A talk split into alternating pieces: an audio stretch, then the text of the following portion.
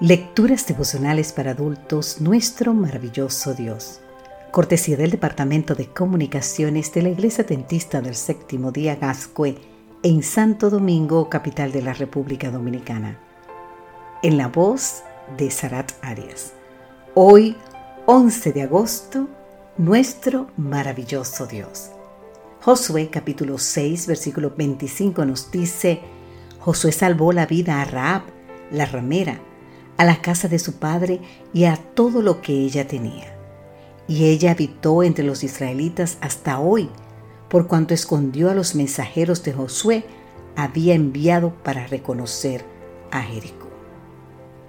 Es difícil leer el relato de la destrucción de Jericó, especialmente el papel que desempeñó Ra, sin que surjan varias preguntas como ¿Por qué escondió a los espías a sabienda de que ese acto podía costarle la vida?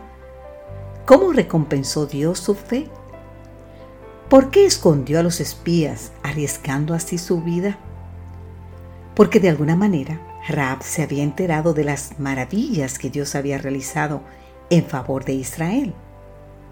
Tenemos noticias, dijo Raab, de cómo el Señor secó las aguas del Mar Rojo para que ustedes pasaran después de haber salido de Egipto.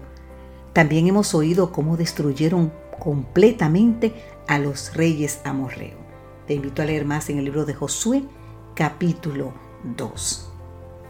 De estas proezas también sabían los habitantes de Jericó, pero en ningún momento dieron muestra de sus querer someterse al Dios de Israel.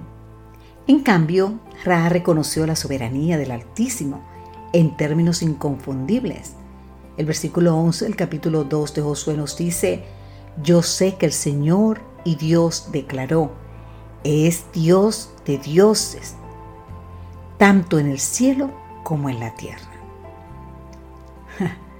y pensar que Raab vivía en medio de una cultura plagada de dioses y saturada de ritos sexuales.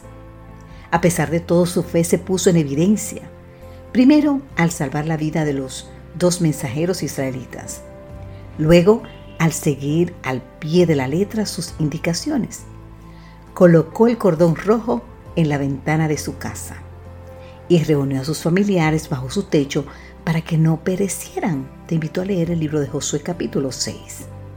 Finalmente, esperó en Dios el cumplimiento de la promesa en el sentido de que su familia no sería destruida. Con razón el apóstol Santiago, al ilustrar la verdad de que la fe sin obra es muerta, menciona el nombre de Raab al lado del nombre de Abraham. Santiago capítulo 2. Ahora bien, ¿cómo recompensó Dios la fe de Raab? Nuestro texto responde, y ella habitó entre los israelitas hasta hoy, así en Josué 6:25 hasta el día de su muerte. Rab disfrutó con su familia de las bendiciones prometidas a los descendientes de Abraham. Raab la pagana, Raab la ramera. ¿No digo yo que nuestro Dios es sencillamente maravilloso? Y entonces, ¿por qué no decir, mi corazón te alaba, Padre Celestial? Porque no importa cuán oscuro haya sido nuestro pasado, nos perdonas en Cristo y nos aceptas como miembros de tu pueblo escogido. Amén, Señor.